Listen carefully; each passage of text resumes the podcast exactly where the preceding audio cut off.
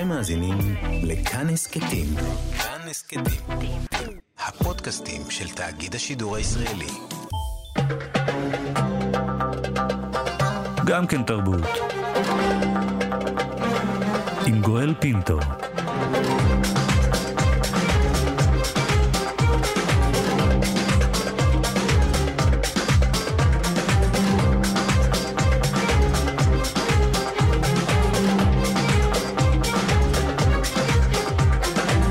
שלום, תודה שבחרתם להאזין לנו. הסכת אה, גם כן תרבות, המיטב מתוך התוכנית היומית שלנו, המשודרת בכל יום ברדיו כאן תרבות, 104.9, 105.3 FM. תהנו. גם כן תרבות, עם גואל פינטו. אנחנו מתחילים מיד עם הנושא הראשון שלנו לבוקר זה. כמה יצירות ספרותיות אתן מכירות שהצליחו להותיר חותם, ליצור שיח? כמה יצירות ספרותיות אתן מכירות שזוכות לעיבוד דוקומנטרי? אחת כזאת היא ערות, אותו ספר של תמר מורסלה, שאיגד אה, מונולוגים נשיים על מיניות. הוא זוכה עכשיו לעיבוד תיעודי בסדרה שתעלה על מסך אות שמונה. תמר מורסלה, הסופרת ויוצרת הסדרה, נמצאת איתנו הבוקר. שלום תמר. בוקר טוב. ושלום uh, לעדי ארבל, במאית הסדרה שנמצאת לצידך, שלום עדי. בוקר אור. תמר, את... גם, רגע, עדי ואני יוצרות את הסדרה יחד, ועדי גם מביימת אותה, שזה מאוד, אה, מאוד משמעותי, כי אז... זה יצירה משותפת. יצירה משותפת וגם יצירה נשית מאוד, ועוד רגע נדבר מאוד. על זה. Uh, תמר, נדבר רגע על ההבנה. שלוש שנים, לפני שלוש שנים את מוציאה את הספר הזה, מצליח להימכר בינתיים בעשרות אלפי עותקים, בוודאי ובוודאי ליצור שיח. היו לו אפילו גרורות uh, גבריים, נאמר, כן? עם ערים כן. ומתעוררים. את את האמנת כשישבת שם בבית שלך וכתבת את המונולוגים ההם? האמנתי בדבר עצמו מאוד, אה, באפקט ובעוצמה של ההתקבלות שלו. אה, הייתה לי תקווה, אבל אני באמת לא חשבתי שזה יגיע לממדים האלה, ובטח שלא ציפיתי לטלפון ההוא שקיבלתי לפני שנתיים וחצי, חצי שנה אחרי שהספר יצא, ועל הקו הייתה עדי ארבל. נדבר באמת על השיחה הזו בעוד רגע, אבל עוד לפני כן, יש לך הסבר? יש לך כותרת? יש לך שורה אחת שמבהירה לך למה זה תפס כל כך? אמ, אני תמיד מחברת את זה לאיזו אמונה מאוד יוקדת שלי, אבל יכול להיות שזה הסבר נורא פרטי. אמ, לא, אמונה יוקדת יש לכל סופר וסופרת שספונים בבית שלהם. כן, זה אולי הייתה מעבר לאמונה, אולי זו הייתה איזו ידיעה, איזו ודאות פנימית כזאת, שבשלה העת להוציא דבר כזה החוצה, שזה בוער בי, ואם זה בוער בי, זה בטח בוער בעוד נשים, כי זה כל כך נגע בי, וזה כל כך הפך בי, וזה כל כך טלטל בי, ש... תיארתי לעצמי שאני לא לבד בסיפור הזה, וחשבתי שזה אוניברסלי. חשבתי שזה ידבר להרבה נשים. אז למה את, אה, עדי ארבל, אה, כמובן אה, במאית ותיקה מאוד, יצירות רבות מאחורייך, למה את עשית את הטלפון לתמר מורסלה? אני קראתי את הספר והרגשתי שהוא פשוט ספר משנה חיים. שאני עוברת שם ממונולוג למונולוג, ואני מבינה את...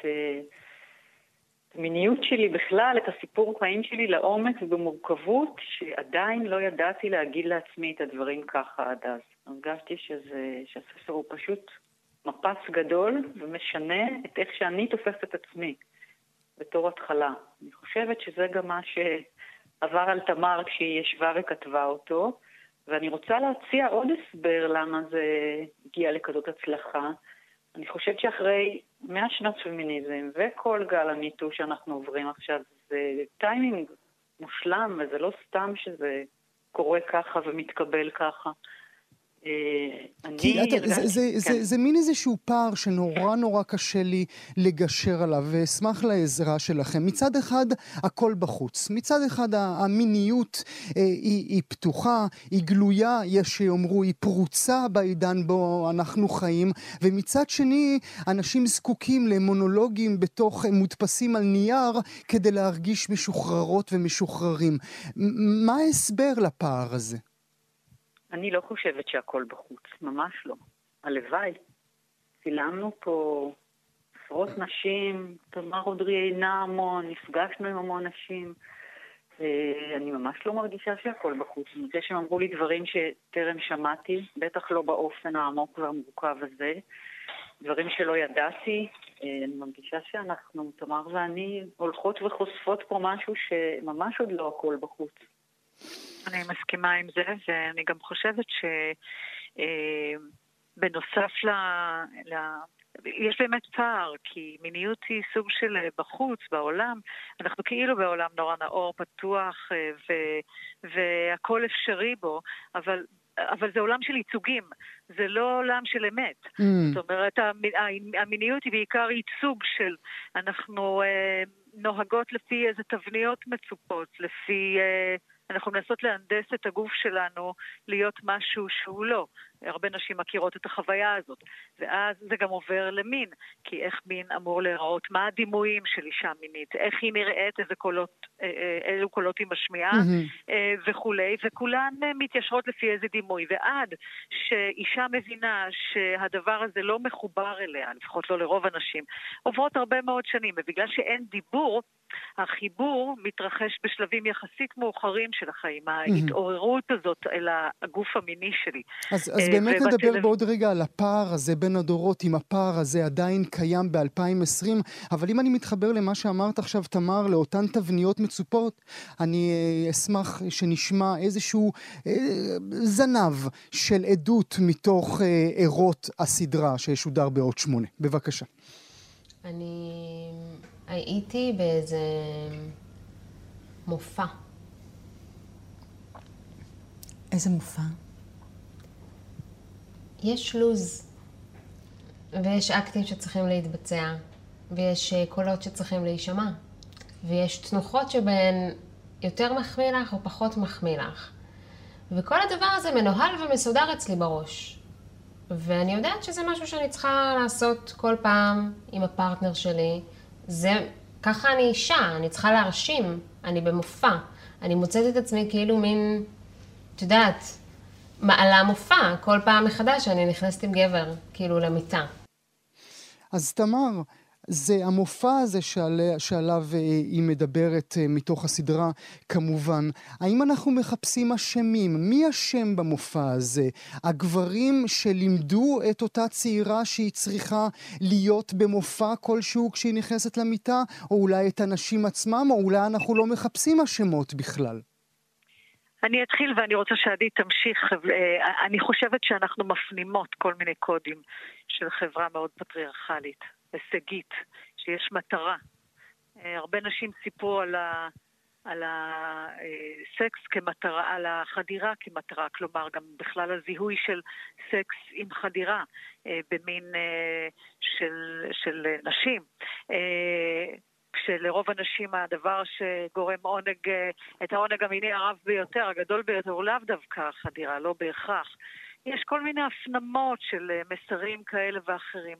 עדי, את רוצה להמשיך אותי? אני מרגישה שאני מתבלבלת.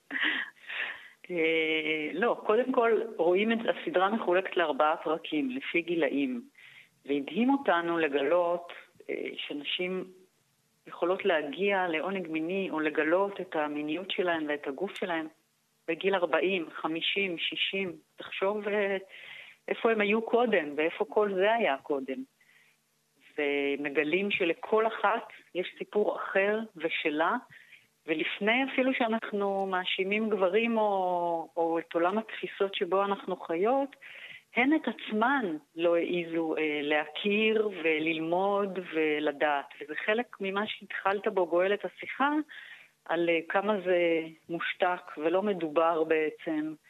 אה, תמר שואלת אה, כמעט כל אחת שצילמנו וראיינו, אה, אם דיברו על זה בבית, אם היה דיבור פתוח או גלוי על מיניות, אם היה בכלל mm, דיבור על זה. Mm, mm. התשובה היא תמיד לא. תמיד לא. שואל על הבדלים, גם בגיל ה-20 התשובה היא לא. שזה, מ... שזה מאוד דומה למה שראינו אה, ב, בספר אה, שיצא אח השנה של רון דהן, אה, שגם שם על הלב של העדויות, גם של הגברים, תמיד הלב הוא לא דיברו איתי על מין, ואילו רק היו מדברים, אולי בכלל ההוויה, כולי היה אחר לגמרי.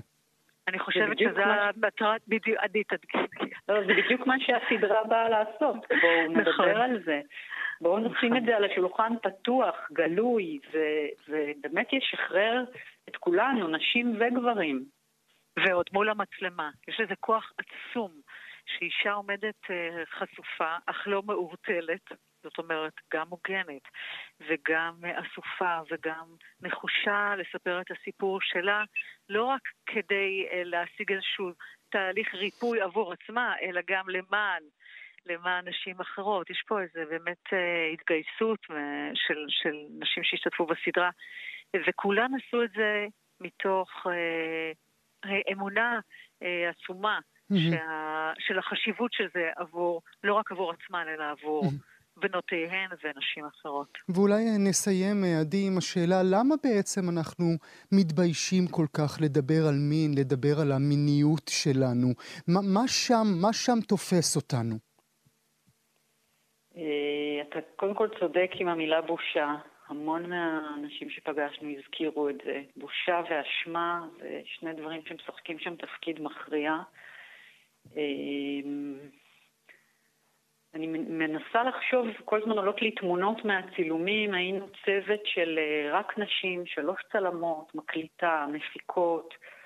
חוץ מהעורך הראשי שלנו, לירן עצמו, כולן היו נשים, והסתכלתי עליהן בזמן שצילמנו את הפגישות וראיונות האלה, וראיתי גם עד כמה להן זה משחרר, והיה קשה לשמוע את זה, והם לא ידעו את הדברים האלה. אה, רוב הצלמות שלנו בגילי ה-20-30 שלהן, hmm. וגם הן ציינו אחר כך בפנינו שהן באותו מקום, כאילו כלום לא השתנה מבחינת החשיפה של זה והדיבור. נכון. אפשר אה, אולי לצפות שהסדרה תעשה את אותו מעשה שהספר בעצם עשה ויפתח עוד יותר לפחות את השיח כולו. אנחנו עוד נדבר אה, רבות בסדרה הזאת. אה, נאמר לכם תודה, תמר מורסלה. אנחנו נשמח, ואני רוצה רק להגיד שהסדרה הופקה על ידי כל מיני הפקות, והמפיקות אורלי טופל וויבי אלפרן, וממש כל הכבוד להם שלקחו את הדבר הזה, זה לא היה פשוט. תמר מורסלה, עדי ארבל, אה, בסוף החודש על מסך עוד שמונה. תודה שהייתם איתנו היום. 25 במאי. תודה, גואל. נעבור מיד אל הנושא הבא שלנו. זו לא הפעם הראשונה, היו נשים לפניה שהופיעו על מטבעות ושטרות כסף בעולם הערבי, אבל זו בוודאי הפעם המשמעותית ביותר. שטר חדש של עשרה דינר בתוניסיה, עליו אה, דמותה של הרופאה טאווידה בן אלשיך. נדבר על, על דמותה של הרופאה הזו. נשאל האם מדובר במחווה ריקה או כזו שמעידה על שינוי. נמצאת איתנו עכשיו הפעילה החברתית, אשת התקשורת, מקבולה נסאר, שלום לך, תודה שאת איתנו היום. שלום לך ולכל המאזינים. תודה. אז מי זאת טאווידה בן אלשיך? אה, טאווידה בן אלשיך היא הרופאה הראשונה בתוניסיה ואולי הרופאה הראשונה בעולם הערבי. היא אישה שסיימה לימודי רפואה בשנת 36, והיא הייתה אפילו גם האישה הראשונה, או התלמידה הראשונה שמסיימת תיכון בתוניסיה, mm. באמצע של המון אתגרים ומניעות, היא מצליחה בסוף, בזכות אימה גם, ללמוד בצרפת, היא חוזרת ברפואה ומתמחה ברפואת נשים. ומאז ההיסטוריה שלה היא כולה עשייה ונתינה למען אנשים ובריאות הציבור בתוניסיה, וכמובן עם המון ערכים מאישה שכל כך בקונסנזוס, כל כך אה, קלאסית מבחינת העשייה והטוהר, נגיד, של, ה, אה, של הדרך שלה. Mm-hmm. אז זוהי האישה, כאילו, שמוכירים אותה בתוניסיה על השטרות. Mm-hmm. צריך אה, לומר אה, שלחלק מההישגים הגדולים והמשמעותיים והחשובים שהגיע אליהם, צריך לתת קרדיט גם לעובדה שהיא נולדה למשפחה בת המעמד הגבוה, כן? מה שאפשר לה באמת גם את החופש וגם את הנסיעה למערב כדי להתמחות ברפואה. זה נכון, דבר כזה כמובן לא היה קורה אה, לבת למשפחה פשוטה, נגיד, מהשבטים הפנימיים בתוניסיה, אבל בכל זאת, תוניסיה היא גם, אה, היא, היא, היא, היא עוף מוזר בנוף של המזרח התיכון ושל העולם הערבי. היא מדינה שלא במקרה דברים כאלה קורים בה. אתה הזכרת mm. שלא האישה הראשונה, mm-hmm. אבל האישה הראשונה, אה, בעצם זה רק תוניסיה עד היום, mm-hmm. היא זאת ש... שמה דיוקן של נשים על, על המטבעות. תוניסיה בשנות ה-60 ובהנחיה של אל-חביב בורקבה, מי שהיה הנשיא הליברלי והחילוני אז, אה, הייתה שם אה, דיוקן של אישה מאוד מאוד סמלית, מבוימת, נבחרה אישה רקדנית אה, ושחקנית תוניסאית שייצגה את הנראות שרצו להציג על, ה, mm-hmm. על, על, על, על זה. אבל, אבל תאוחידה היום, כאילו, היא אישה מיוחדת שהאריכה גם עד 101 שנים, כשהיא מקבלת mm-hmm. את המעמד הזה, היא כן מסמנת מה, תהליך מאוד מאוד שורשי ועמוק בחברה התוניסאית, שיש בה יותר זכויות לנשים ויותר קדמה. הקולות הראשונים של אה, אה, הניסיון להש... לתת שוויון או לשלב נשים בחיי החברה היו כבר במאה ה-18. אז היא כן, כאילו, השתמשה בכל ההזדמנויות שהיו, שניתנה לה מעמדה, אבל בכל אופן היא כן חלק מהתנועה, מהתנועה הרחבה mm-hmm. של השחרור. צריך... וה... בולטות של, של אנשים בתוניסיה. אז, אז, אז באמת אה, תני לנו את התמונה כפי שהיא. אנחנו יודעים שטוניסיה היא מדינה מאוד מתקדמת. המהפכה בתוניסיה, האביב הערבי, מה שקוראים, התחיל דווקא שם ב-2010. אנחנו יודעים שהיא באמת בין המדינות היחידות שעברו את התהליך הזה, שהצליחו לעבור מרודנות לדמוקרטיה חדשה. אנחנו יודעים שמצבם של נשים פוליטיקאיות שם אה, אה, אה, חזק מאוד, כן? 50% מהאנשים המת, מהמתמודדים חייבים להיות מתמודדות. אבל כן. ביום-יום... ברחוב, ב, ב, את יודעת, ב, בין, בין הגבר לאישה, בין הבעל לאשתו, יש באמת את מה שאנחנו במערב אוהבים לקרוא זכויות נשים? אה, בהחלט אפשר להגיד כן, כמובן שזה נמצא על רצף מסוים, אבל טוניסיה בהחלט, אפילו גם בהשוואה לישראל, היא נמצאת, היא נמצאת במקום מתקדם, מתקדם יותר. כאילו, אני רק להזכיר כאילו קצת מהדברים שהנשים זוכות להן ביחס לנשים אחרות, הן בעולם הערבי והן גם במקומות אחרים, גם כמו ישראל. למשל, החוק או חוברת דיני האישות, אישות שהיא כאילו מנעה בוליגמיה כבר בשנת 56, mm. מנעה נישואי קטינות, mm-hmm. נתנה לאישה את הזכות להת, להתגרש. זה כבר דברים שהם היו כבר במורשת או בהישגים ההיסטוריים של אנשים כבר משנות ה-50 וה-60, והחברה התוניסאית גדלה, אה, אה, גדלה עליהם. היום מה שמעסיק את החברה בתוניסיה מבחינת שיח ציבורי וחברתי הוא הנושא של חלוקת הירושה באופן שווה בין גבר לאישה. לדמיין את השאלה והסוגיה המהותית הזו, הגדולה, הדתית, שהיא נמצאת כל כך בחוזקה על השולחן אה, הדיון החברתי והתקשורתי בתוניסיה, בזמן שבמקומות אחרים אחרים בעולם הערבי כמובן לא, לא, לא דנים, ואפילו mm-hmm. אל-אזהר במצרים התנגדו שטוניסיה, הם לא, במצרים התנגדו שטוניסיה תדון, אה, תדון בעניינים, בעניינים כאלה. נושאים מאוד מאוד חשובים השיגו האנשים הטוניסאית, למשל כבר לפני שנתיים חוקק חוק יסוד למניעת אלימות נגד, נגד, נגד נשים, וזה היה בקונסנזוס כולל גם הזרמים mm-hmm. הדתיים. אז מה באמת הופך את טוניסיה לכל כך שונה? מדוע היא שונה מאלג'יריה השכנה ומלוב השכנה? למה שם, האי הזה, אני קורא לזה אי, זה לא אי, כן. מה, מה שם? מה, מה, מה ההבדל המהותי? אז באמת יש תשובה ממש טובה לזה, וזו תשובה שאני קיבלתי גם מחבריי עיתונאים טוניסאים. בתוניסיה אין את אמהות הקונפליקט שהיו משסעות או משסעות היום את העולם הערבי או במקומות שבהם הייתה התקוממות נגד הרודנים. אין את החברה השבטית המפולגת, אין גם בילוק סוני שיעי, הרוב שם הם סונים. זו גם חברה סובלנית בטבעה וזה גם היסטורית. יש שורשים היסטוריים לסובלנות חברתית ודתית בתוניסיה שהיא שונה ממקומות, ממקומות אחרים. אין, אין מאבק בין קבוצות דתיות וכמובן אין משאבי טבע יקרים שיהפכו את המקום הזה ליותר טרף, כמו שקרה mm, בלוב או במקומות mm, אחרים, וכמובן אנחנו חוזרים, יש חוסן חברתי ופרגמטיות פוליטיות בתוניסיה. מי שרואה את השינויים שקורים בשנים האחרונות מאז המהפכה השנייה, אני אקרא לה, של 2011-2010, מי, ש, מי, מי שעוקב רואה שטוניסיה היא פרגמטית מאוד. ברגע שהעם הרגישו שהכיתוב בין הדתיים לבין החילוניים הולך, כאילו מוביל, מוביל אותם לאסון, בבחירות המקומיות היו תנועות משותפות ממש, דתיות וקומוניסטיות אפילו ביחד. העם התוניסאי יש לו מודעות משלו, יש לו עמוד שדרה משלו, מעמד האישה הוא לא אה, ממש די בכך, כי לא מובן מאליו, זה הישגים שניסו המון המון שנים, ולמה גם נחזור לסיפור של האישה, כאילו למה בחירת אישה על השטר זה מסמן גם מעבר לדמוקרטיה שטוניסיה צועדת בו בצורה לדעתי גם איטית וגם בריאה. כאילו? אפשר, אפשר, אפשר לומר, לומר כי, כי בסך הכל התנועה הנשית בזמן הרודנות של בן עלי, היא, הוא, הוא גם רצה להחזיר אותם אחורה מבחינת Mm. הזכויות החברתיות, ואז תנועות הנשים הפמיניסטיות הפכו לאופוזיציה פוליטית שלטון, נגד השלטון.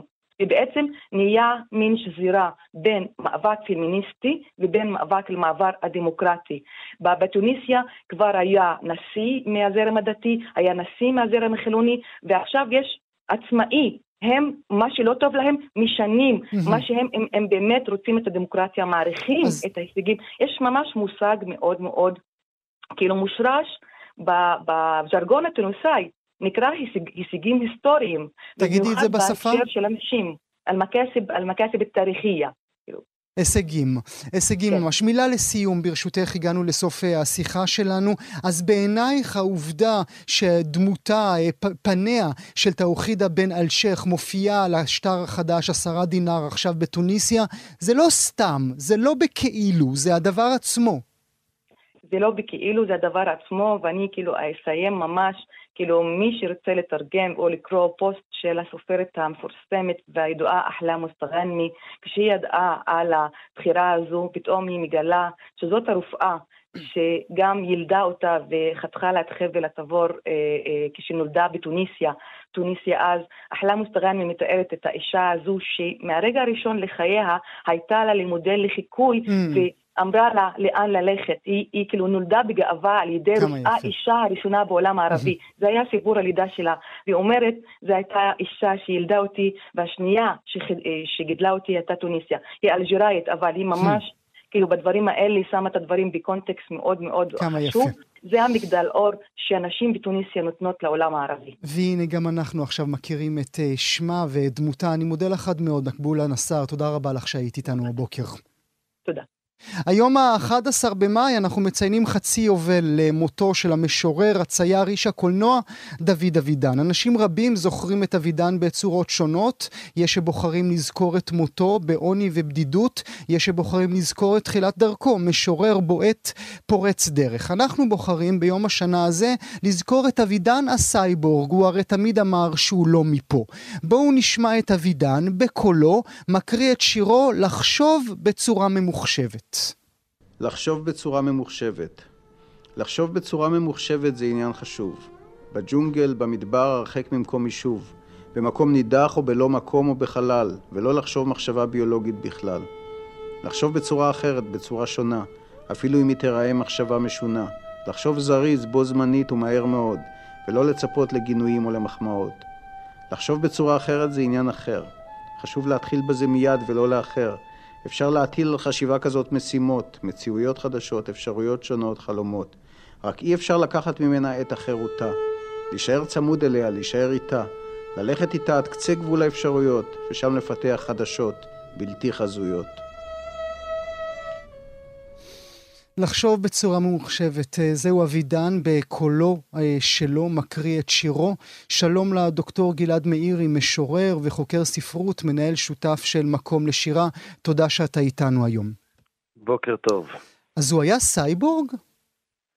אני חושב שהוא אה, הבין היטב דרך שירתו לאן המין האנושי הולך, וכשהוא אומר בשיר הנפלא הזה שעכשיו שמענו, שלא תהיה מחשבה ביולוגית, אני חושב שהוא בעצם מכוון לאותה נקודה סינגולרית, שבעצם משהו חדש מתחיל, ויש אופציה לשילובים בין אדם למכונה, או בוא נאמר רק מכונה, והוא צופה באיזשהו אופן אולי את uh, סופו של ההומו ספיאנס, מהמם. כמו שאנחנו כפי מכירים. שאנחנו מכירים אותו בעצם. אז מה, הוא היה סוג של נביא? איך בשנות ה-60 הוא דמיין? טוב, היו ענקים כמוהו, כן? שדמיינו עולם טכנולוגי עתידי. אבל איך הוא דיבר טכנולוגיה בשירה שלו? הוא דיבר אה, לא רק uh, טכנולוגיה, אני חושב שהוא דיבר מהמקום העתידני. מה שהיה חשוב לו כאידיאל אופטימי, זאת רוב השירה שלו האופטימית, כמעט בעצם כולה הייתה שירה שעסקה בעתיד. ואז הוא ראה את העתיד דרך כל מיני פריזמות. פריזמה אחת היא באמת הפריזמה הטכנולוגית, שהודות לטכנולוגיות מתקדמות אנחנו נשנה את uh, אופיו של האדם, אולי נשפר את uh, מצבו. דרך אחרת זה דרך ה new ageism. מהמם. הוא היה אסטרולוג, זהו, שזה משהו שאף פעם לא הצלחתי להבין. איך בגוף אחד קטן מסתתר גם טכנולוג וגם אסטרולוג? זה בדיוק ההגדרה של הניו אייג'. זאת אומרת, הסינתז, מה זה מדע בדיוני? זה בדיוק זה, זאת אומרת, לראות, נאמר, בסטאר וורס, כן? מלחמות הכוכבים, את, את הג'די, את האיש החכם, שהוא בעצם, מה זה ג'די? יהודי, כן? אבל הוא איזושהי ישות אה, טכנולוגית מתקדמת שמבוססת על אה, ידע עתיק. ואבידן יצר את הסינתזה המאוד מיוחדת הזאת, שהיא אופיינית לתקופה הזאת, ובכלל, אני חושב שבשביל להתקדם, אנחנו כל הזמן משתמשים ב, בידע של אה, החכמים מפעם. ואי אפשר להבין את אבידן, אגב, מבלי, אני מדבר על החוקרים או קוראים, אה, מבלי אה, להבין את זה שהוא היה אסטרולוג. מהמם. לדוגמה, אה, ואני אוכל לקרוא שיר שידגים את זה, מה זאת אומרת כשהוא מדבר, כשהוא מספר לעצמו שהוא מדבר דולפינית? כן. אין, אין, אין שום סיכוי אה, להבין למה הוא מתכוון, ואני לא הולך לפתור את זה, כן, אני הולך להשאיר את זה פתוח, אה, אה, אולי אחרי שאני אקרא את השיר. אז בוא, קרא עבורנו את הדולפיניזציה הזאת. מבוקש על ידי המשטרה. משיח מקומי שנת ייצור, ייצור 1934. על הכביש משנת 1935, יד שלישית, צבע מקורי, אחרי שיפוץ, טסט עד 2000, עיניים חומות, קומה בינונית, מצב משפחתי רודף שמלות, מדבר עברית, אנגלית ודולפינית, נראה באחרונה נוהג קונטסה לכיוון בלתי ידוע בתל אביב, לאחר שנחשד בגניבת אטלס מחנות ספרים ברחוב דיזינגוף. אמ, אמ. בעצם מה זה, זה, זה, אה, זה מהמודעות האלה שאנחנו מפרסמים אה, בעיתון למכירת הפז'ו 405. נכון, וזו פרודיה, וקודם כל, אבידן לפני הכל היה משורר של הומור. Mm. אנחנו רצה שנזכור אותו כמשורר הומוריסטי. זאת התופעה הגורפת, העוצמתית ביותר בשירתו. לא היה כדבר הזה בשירה העברית, שמשורר מקדיש את המוטיב, המוטיב המרכזי בשירתו יהיה הומור. אמ, והדולפינית נשמע לנו, וואלה, הומוריסטי, אבל הרעיון הוא פשוט, הוא היה בן מזל דגים, ולכן הוא ידע לדבר דולפינית, ובשירים רבים, אגב, הדולפין מופיע, הדג מופיע, ו... הוא והוא לקח את זה ברצינות אמיתית, הוא לקח את זה ברצינות אמיתית, וזה מביא אותי לשאלה הבאה שלי. בזמן אמת, כשהוא מדבר על קהל המאמינים שלו ולקהל ששתה בצמא את השירה שלו, והוא מדבר איתם סייבורגית ודולפינית, מה הם חושבים לעצמם? הוא באמת הקדים את זמנו ובכך שילם מחיר מאוד כבד.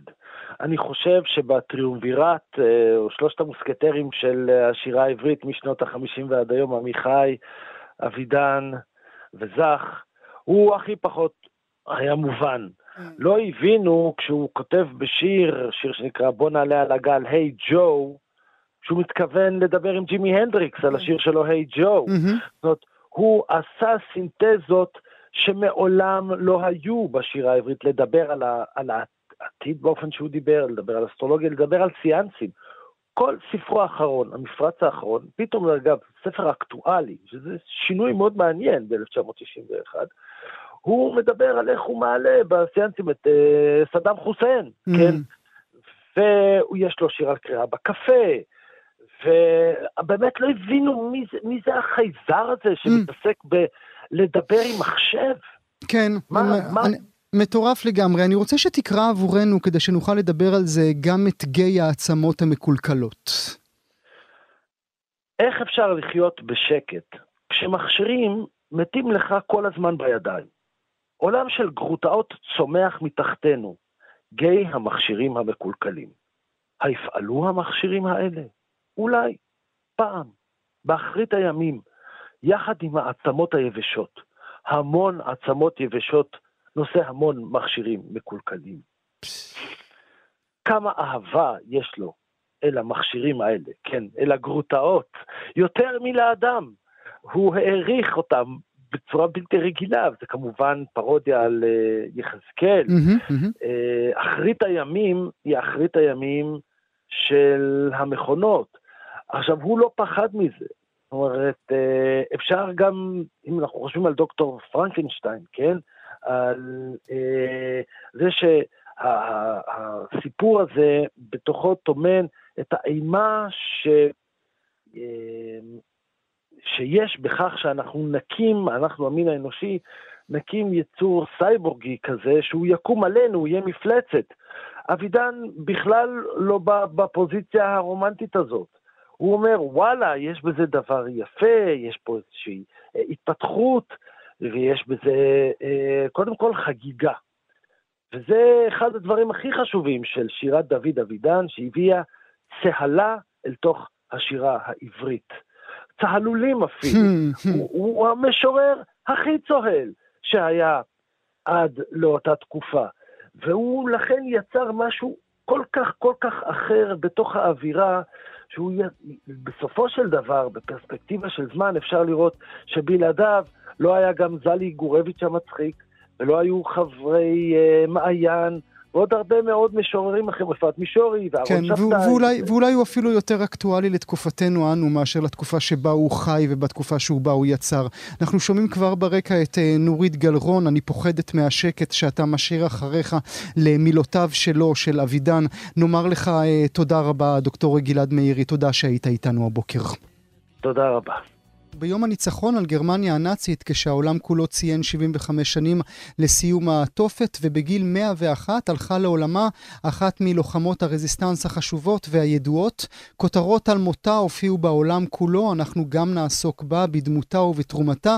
שמה הפחות מוכר בישראל, ססיל רולטנגי. נמצאת איתנו הפרופסור רנה פוזננסקי, היסטוריונית, ראש המרכז על שם סימון וייל ללימודים אירופיים והמחלקה לפוליטיקה וממשל באוניברסיטת באוניברסיטת בן גוריון, תודה שאת נמצאת איתנו הבוקר.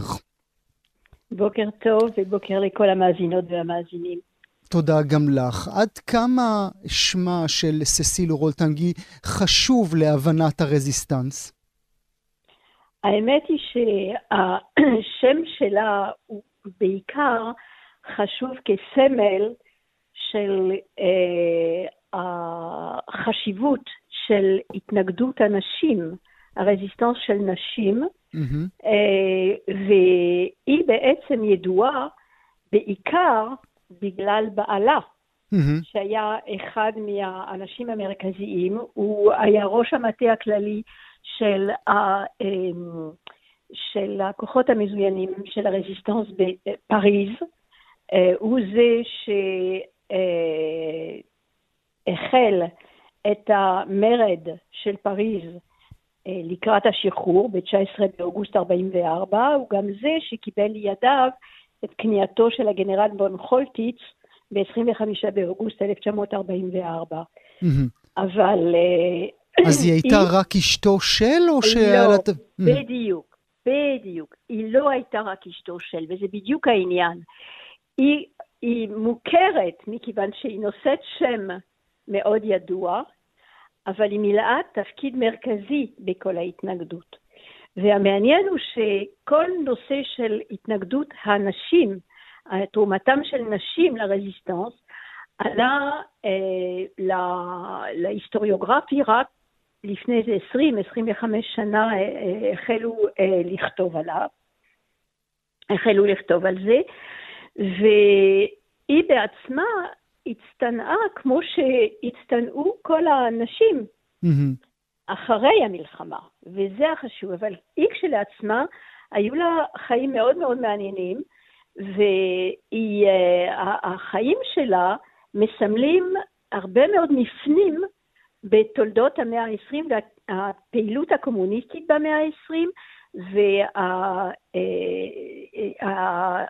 והתרומה או הפעילות בהתנגדות עצמה של נשים. ולכן ההיסטוריה שלה מאוד חשובה. והיא לקחה, כמו שאת אומרת, אה, מעשים, אה, מעשים בשטח. היא הייתה מעבירה על ידי עגלות, אה, עגלות של הילדים שלה, היא בעצם הייתה מעבירה גם תוכניות, היא הייתה מעבירה נשקים, היא הייתה מעבירה רימונים, היא הייתה חלק מרכזי בדבר הזה שנקרא הרזיסטנס נכון, בפריס. נכון, והיא, לא והיא לא הייתה היחידה, ובלי הפעילות הזו של הקשריות בהתנגדות, של אלה שהעבירו בעגלות תינוקות, אה, כל מיני חומרים, אה, אם זה אה, עיתונים מחתרתיים או אם זה אפילו נשק. כל אלה שהקלידו את כל אותם הטקסטים שהגברים כתבו אותם, אז אם לא הייתה, אם לא היו כל הקשריות האלה שהצליחו באמת לקשר בין הפעילים המרכזיים שהיו במחתרת, לא הייתה מחתרת. Mm-hmm. הם מילאו, הם מילאו ממש חשיבות, אה, אה, תפקיד מרכזי. עכשיו, מה שגם מעניין לגביה זה הדרך שבה היא נכנסה להתנגדות וכל הרקע המשפחתי שלה והדרך שבה היא, היא, היא ניהלה את חייה בזמן המלחמה ואחריה.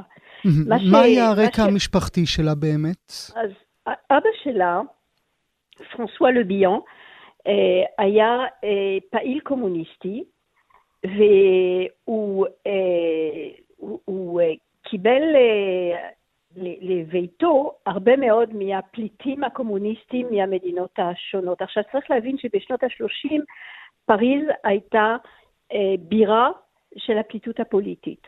מספיק להסתכל על מפה כדי להבין ו- ו- ולחשוב על כל המשטרים האפלים שהיו מסביב לפריז, לצרפת, כדי להבין למה כולם בסופו של דבר הגיעו לפריז. Mm-hmm. אז היא גדלה בעצם בסביבה שבה הפעילות הפוליטית הקומוניסטית הייתה מרכזית, ושבה היו מקבלים ועוזרים לכל הפליטים הפוליטיים.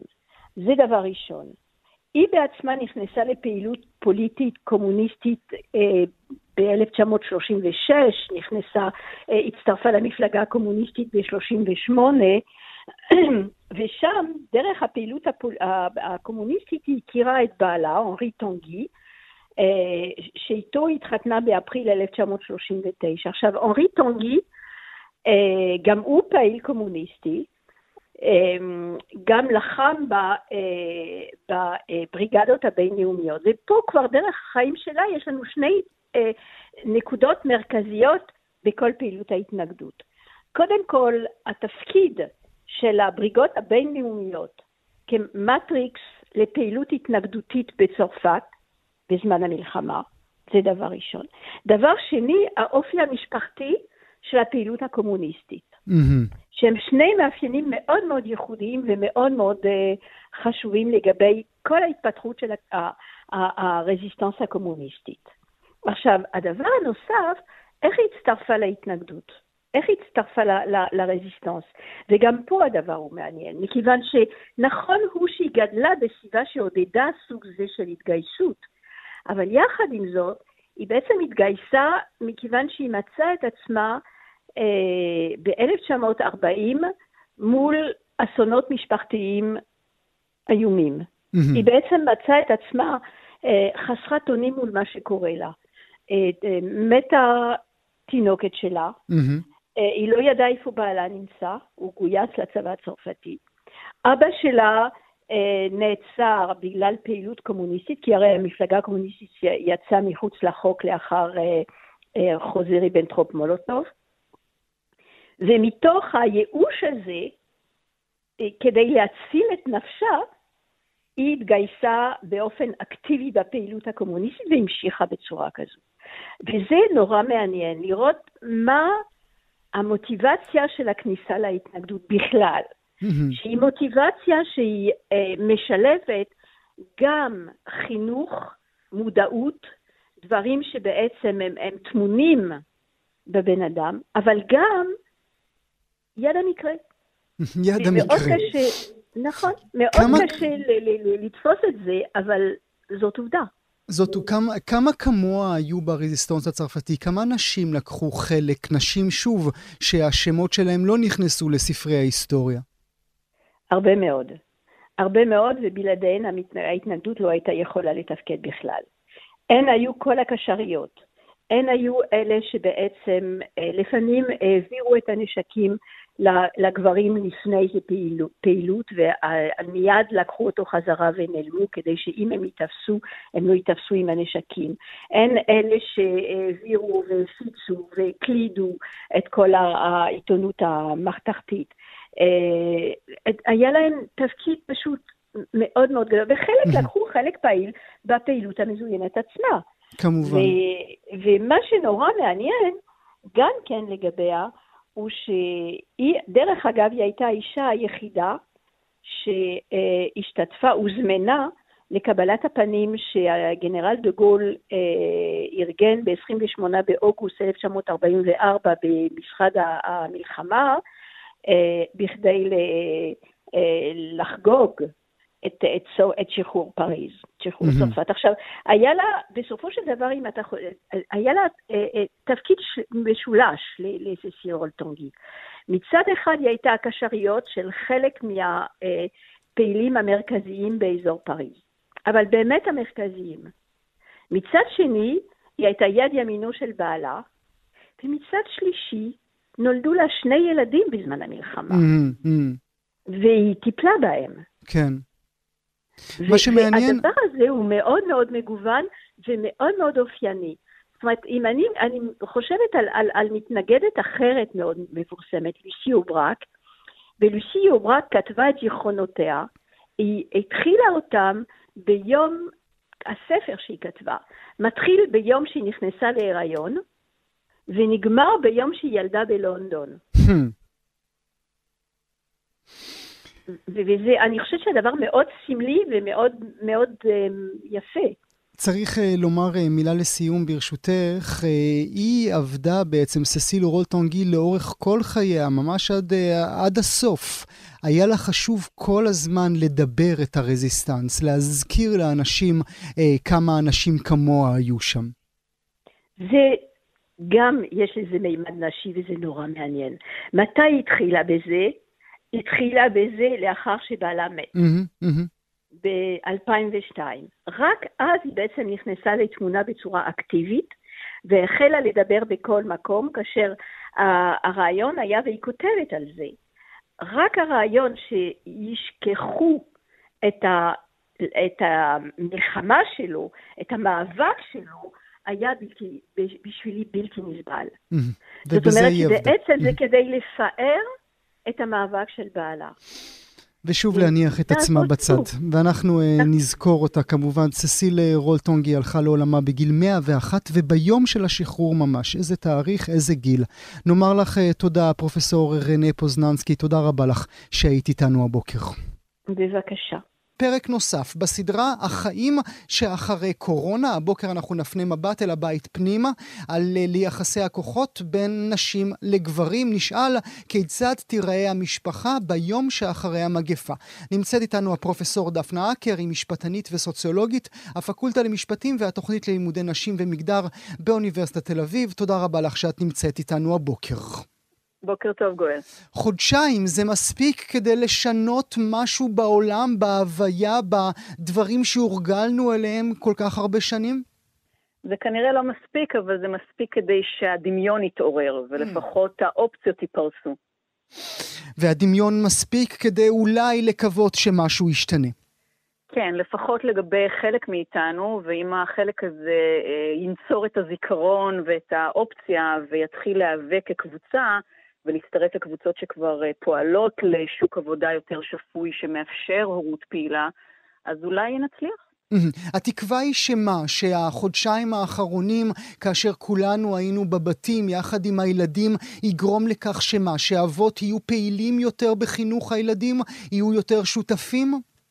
שהחוויה של הורות משותפת, אה, לא רק אחרי גירושים, אלא במהלך הזוגיות, של תא משפחתי בלי חלוקת תפקידים מגדרית ברורה, של הבנה כמה אה, טיפול בילדים הוא לא על הדרך, אלא משהו שבאמת מחייב השקעה. הבנה שאימהות נוסעות איתן אה, יום-יום, ואבות הרבה פעמים יותר נוח להם להדחיק. אה, כל הדברים האלה שלא יאפשרו יותר אה, שהעבודות האלה, כן, אנחנו קוראות להן העבודות השקופות, לא יהיו שקופות יותר. עכשיו אבות ראו ביום-יום מה זה לטפל בילדים. גם כמה זה יכול להיות נפלא ונהדר ומשמעותי וקשרים, באמת, ש, שאחר כך הילדים גדלים ו, ופשוט אין יותר הזדמנות, אה, וגם את, ה, את העול ואת הקושי ואת העובדה שלא מוסרי להפיל את, ה, את העבודה הזאת רק על אחד מבני הזוג. אני רוצה להגיד לך, אני לא מתאוששת מהדברים של מנכ"ל משרד הבריאות לפני יומיים, שממש באיזה, את יודעת, אני לא יודעת אם אפילו שם לב מה הוא אומר. לא, זה לגמרי נגד לא ברור, נסביר אתה- למאזינות אתה- והמאזינים, זה לגמרי לא ברור איך הדבר הזה עבר כל כך, אה, אה, כל כך אה, בשקט במידה אז מסוימת. מנכ"ל אנ- משרד הבריאות. אומר, אומר בחדשות, בערוץ טלוויזיה מרכזי, שהוא לא מקבל את מחאת המתמחים והמתמחות בבתי החולים שרוצים להפסיק לעבוד 26 שעות ולפצל את המשמרות ל-12 שעות. אה, בין היתר מכיוון שרוב המתמחים הם מתמחות, והמתמחות אה, צריכות גם לעבוד בבית ולטפל במשפחה. זאת אומרת, איזה, איזה, אה, ב- ב- חטא על פשע, גם הוא מסביר למתמחות האלה מה טוב להן, כאילו הן לא יודעות, וגם אומר, כולנו צריכים להניח כדבר מובן מאליו שאנשים הן אלה שלמרות שיש להם קריירה ובחרו בקריירה תובענית כמו רפואה, אה, אה, מעמסת כמובן. הבית עליהן, באמת, זה, זה לא זה, זה נתפס. השערורייתי. בואי נשים רגע נקודה, אה, ננשום ונשאל את עצמנו מה למדת את בחודשיים האחרונים. האם במהלך המחקרים שלך בשבועות הארוכים האלה משהו הפתיע אותך? אז המחקרים עוד ממש בחיתוליהם, ועכשיו מריצים סקרים בקרב הורים לילדים צעירים כדי לראות מה באמת קרה. אני יכולה יותר לדווח לך על קולות שאני שומעת מהשטח במסגרת פרויקט מתחברות להשפעה שמובילה NCJW ביחד איתנו, תוכנית לימודי מגדר באוניברסיטת תל אביב, ויש שם באמת מנהיגות פמיניסטיות מכל קבוצות האוכלוסייה בישראל, חרדיות ופלסטיניות ישראליות וחילוניות, מזרחיות, אשכנזיות, באמת אה, אה, מגוון מאוד גדול. והן מדווחות על אה, ספקטרום של תגובות. בקצה המעודד, כן, אנחנו מנסים להיות אופטימיים היום, אנחנו שומעים על אבות שבאמת אה, מדווחים על חוויה מאוד חזקה של אה, חיבור לילדים ו- וקשר וארוחות משפחתיות יותר משמעותיות, ואפילו במישור הרגשי, פשוט חוויה רגשית נורא חזקה של מה זה להיות ביחד, בלי הטרפת של אה, שוק עבודה שלא מאפשר לנו את זה אה, ברגיל. אה, בחברה הערבית אנחנו צריכים לזכור רק אה, 30% מהנשים עובדות בשכר, זאת אומרת שרוב משקי הבית שם הם אה, עקרת בית ומפרנס יחיד, אז זה ממש אה, חוויה אה, נהדרת לטעום מאופציה אחרת. בחברה החרדית, הרבה פעמים הגברים הם כל היום בכולל, והנה, גם זה נאסר עליהם, והם מצאו את עצמם בבית, אז חלקם מדווחים באמת על, על חוויה מאוד משמעותית. אנחנו רואים פוסטים בפייסבוק של גברים שאומרים, וואו, איך זה נשלל מאיתנו עד עכשיו, ואיך אנחנו mm, רוצים mm. לשמר את זה ולחזור חזרה לשוק עבודה שמאפשר לנו אז קשרים באמת בואי נדבר על. באמת על שוק העבודה, על, על הלשמר ועל המאפשר. קשקוש בלבוש, הרי אי אפשר לשמר, אי אפשר באמת להמשיך בפעילות הזאת, ואם עד היום אה, אנחנו חייבים להישאר בעבודה עד שבע בערב, אז גם את שעת המקלחות נפספס. אז זה בדיוק העניין, שאנחנו לא חייבים להישאר במקום העבודה עד שבע, וישראל היא דוגמה מצוינת לעניין הזה. כי מצד אחד אנחנו מובילים בעולם בשעות עבודה שבועיות, אנחנו עובדים יותר שעות בממוצע מרוב מדינות העולם, ומצד שני התפוקה שלנו היא בין הנמוכות במדינות המפותחות. זאת אומרת, אנחנו תופרים שעות במקום העבודה, בעיקר גברים, ולא מייצרים באיזה אופן אה, ראוי לציון. אז השעות האלה הן פשוט מיותרות. אנחנו צריכים להיות מאוד אפקטיביים בפחות שעות שאנחנו נמצאים בשוק התעסוקה, כמו שקורה במדינות אחרות. אז בוודאי שזה אפשרי. צריך פשוט כן, לנפץ את רוצה את אולי הצו- להגיד לבוס שלי במקומי שאני צריך לצאת יותר מוקדם? אני אתן לך את הטלפון שלו, בשמחה. אז אני מנסה להגיד את זה כבר הרבה שנים. יש לי ביחד עם אה, פרופסור מיכל פרנקל מאמר אה, שנקרא זכות להורות פעילה. אז, אז מה שאני יכולה לעשות מתוך האקדמיה אני עושה, יש ארגוני נשים, ש, אה, כן, שדולת הנשים למשל, שזה ממש באג'נדה שלהם, לשכנע קובעי מדיניות, שאפילו את החוק, חוק שעות עבודה ומנוחה, הפסיקו לאכוף. מגזרים שלמים, כמו המגזר של עורכי דין, פשוט פוטרים את עצמם אה, אה, מהחוק הזה. אני אתן לך דוגמה משיעור שלי, סטודנט אומר לי, אה, אה, לא, סטודנטית אומרת לי, אני החלטתי לעבוד משרה חלקית עד ארבע. זה ממש עיוות תפיסתי. Mm. עד ארבע זאת משרה מלאה, אנחנו לגמרי איבדנו את הצפון בהקשר הזה.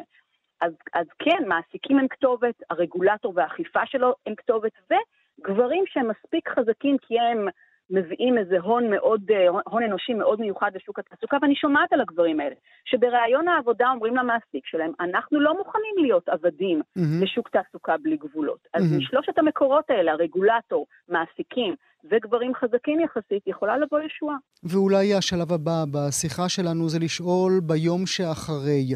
המצב הכלכלי קשה, מיליון מובטלים, המספרים משתנים אה, בכל יום. מי שכמובן אה, נמצאות במצב קשה יותר הן נשים. אולי דווקא קורונה תחזיר אתכן שנים אחורה? תחזיר אתכן אל תוך הבית, אל המטבח, אל הילדים? אני, אני, גם זה חשש מאוד מאוד גדול, ושוב, אה, בני ברבש והאמירה האומללה שלו מעידים על הסכנה הזאת. העובדה שלא מחזירים את מערכת החינוך לתפקוד מלא. אז אה, כן, אני מכירה נשים שעכשיו בו זמנית גם מצופות לחזור לשוק התעסוקה סוף סוף ורוצות, כן? אנחנו, החשש הוא שאם, כן, מי שלא חוזרת עכשיו באמת לא יהיה לאן לחזור. אבל, אבל יש שלושה ילדים בבית שממשיכים בכל מיני וריאציות של למידה מרחוק, וזה בגן יומיים בשבוע, כיתות ה', באמת, העובדה שלא מבינים שחזרה של מערכת החינוך היא מפתח לחזרה שוויונית לשוק התעסוקה, זה משהו שבאמת עלול להשיג אותנו אחורה. מה יהיה עם גירושין? איזה מספר את נותנת בהימור, בבינגו שלנו? אני חושבת שתהיה עלייה דרמטית. אה, עבור הרבה מאוד משפחות, החודשיים האלה לא היו חודשיים מטיבים. היו סיר לחץ, אנחנו שומעות על, אה, המשטרה שומעת על עלייה מטורפת באלימות במשפחה, אה, אנחנו רואים מהנתונים שהמדינה אוספת על עלייה בדיכאונות, בחרדות, אה, אלכוהול, באמת, אנחנו, יש, יש קשיים מאוד מאוד גדולים, והעלייה בגירושים תעלה, ושוב, אני חוששת לאימהות ולילדים שלהם, מכיוון ששדה הגירושים היום הוא עוין לאימהות, באמת באיזה, בשם איזה שוויון מופרך שלא באמת קיים. אה, מאיימים עליהם אה, אה, במשמורת לא שמשקפת את טובת הילד, בפחות מזונות. כבר היום אבות פונים לבתי משפט לענייני משפחה בתביעה לפחות מזונות, כי הם במצב כלכלי יותר גרוע. ולא דיברנו על uh, משפחות קשות שבהם החודשיים האחרונים בעצם הבתים הפכו לבתי סוהר. Uh, נשים uh, מוכות, ילדים מוכים, שלא היה להם לאן לברוח בחודשים האחרונים, ומי יודע ביום שאחרי, כשיפתחו הדלתות, מי יטפל בהם בכלל. נכון, אז שוב, אני, זיק של תקווה ושל אופטימיות, אני מקווה שחלק מהמנגנונים שפותחו בימי הקורונה על ידי המדינה, למשל משרד הרווחה פתח קו שקט שאפשר להגיש תלונה על אלימות במשפחה לא בשיחת טלפון אה, קולית, אלא ב-SMS. אה, אה, משרד המשפטים העמיד עורכי דין שמסייעים בצווי הגנה במערך מוגבר. זאת אומרת, מה מהלקחים האלה לתקופה הזאת כן נוכל לקחת הלאה? כמה נתגייס כחברה באמת לעזור לנשים שסובלות מאלימות? כמה נבין שהמקלטים לנשים מוכות זה לא פתרון? וצריך להתחיל לטפל בגברים. למה אין קו סיוע חם לגברים שמרגישים שעוד שנייה הם מאבדים את זה ויש להם עם מי לדבר ואולי המישהו הזה יוכל לעזור? אה, מרכזי טיפול שבהם הגבר הוא זה שיוצא מהבית לתקופה של שיקום ושל טיפול, ולא האישה והילדים שלה. המון לקחים כן שאנחנו יכולים לקחת מהתקופה הקשה הזאת לעידן הפוסט-קורונה. והלוואי שהלקחים האלה מישהו יטפל בהם. נאמר לך תודה, פרופסור דפנה אקר, משפטנית וסוציולוגית, תודה רבה לך שהיית איתנו הבוקר. תודה רבה לך, יום טוב. כאן הגיעה לסיומה תוכנית נוספת של גם כן תרבות. כרגיל, אנחנו שולחים אתכם לעמוד הפודקאסטים שלנו, עמוד ההסכתים, בכתובת כאן.org.il/פודקאסט. שיהיה לכם מה להאזין. תודה שהייתם איתנו.